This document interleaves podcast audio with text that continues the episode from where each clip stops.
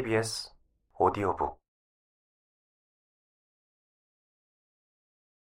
홉스는 가디언의 특파원으로 보어 전쟁에 파견되었다가 금과 다이아몬드 광업이 어떻게 식민지 정책을 결정하는지 목격하고 이 책을 썼다.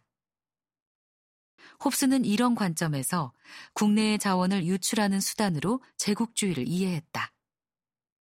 홉스는 이렇게 말한다.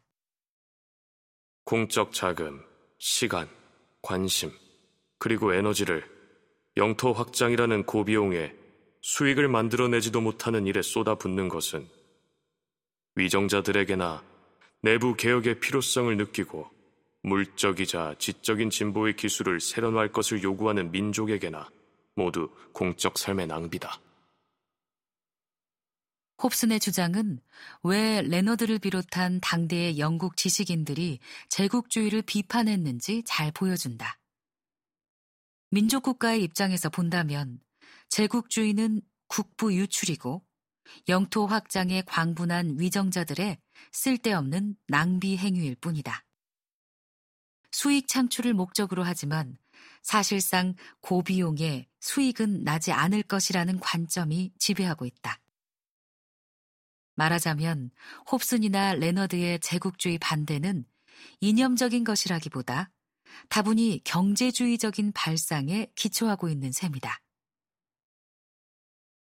그러나 이에 대해 여성에게 조국은 없다라는 주장을 펼친 버지니아 울프는 단순한 경제주의적 발상을 넘어서서 발언했다. 울프는 홉슨과 레너드의 제국주의론을 젠더 정치의 문제까지 밀고 갔다.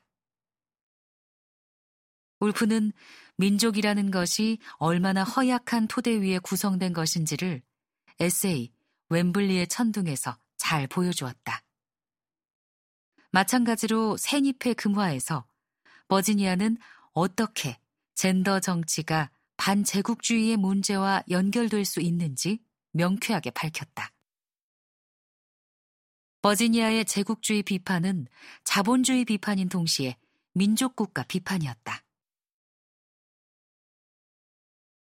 지금까지 살펴본 것처럼 여성 해방의 문제를 경제적 조건과 연결하는 버지니아의 발상은 우연한 것이 아니었다. 비소설적인 글쓰기에서 나타나는 울프의 경제주의는 다분히 레너드와 함께 만들어낸 것이라고 볼 수 있다. 버지니아의 추랑이 그랬듯이 레너드도 콘네드의 암흑의 핵심을 염두에 둔 것 같은 고찰을 계속 보여준다. 예를 들어 벨기에의 콩고 통치를 분석하는 대목이 그렇다. 벨기에의 레오폴드 왕은 무자비한 식민주의 정책을 펼친 것으로 악명을 날렸는데 이 사실을 영국 의회에 고발한 저널리스트들이 바로 에드먼드 모렐과 로저 케이스먼트였다. 둘은 뒷날 콩고 문제를 해결하기 위한 콩고 개혁협회를 설립했고 이 협회에 콘래드, 코난 도일, 아나톨 프랑스, 마크 트웨인 같은 작가들이 참여했다. 콘네드의 소설은 이런 배경에서 탄생하게 된 것이다. 레너드도 이들의 보고서에 대해 잘 알고 있었지만 제국과 상업 서문에서 그는 믿을 수 없을 정도로 끔찍한 잔인성에 초점을 맞추기보다 벨기에 통치 기간에 벌어진 사태에 대한 경험적이고 사실적인 기록들에 의지해서 논의를 펼치겠다고 말한다. 철저하게 사실에 기초해서 상대방의 논리를 반박하고 대안을 모색하는 태도는 버지니아와 레너드 모두에게서 발견할 수 있는 미덕이다. 울프는 여기에 더해 글쓰기를 정치의 문제로 파악하고 새로운 주체와의 수단으로 생각했다는 점에서 당대의 지식인보다 앞서 다가올 시대를 예견했다. 지금 여기에서 버지니아 울프를 읽어야 하는 이유가 바로 이것이다. 울프는 한때의 여류 작가가 아니라 당대의 현실과 자신의 처지를 치열하게 고민한 지식인이자 사상가였다.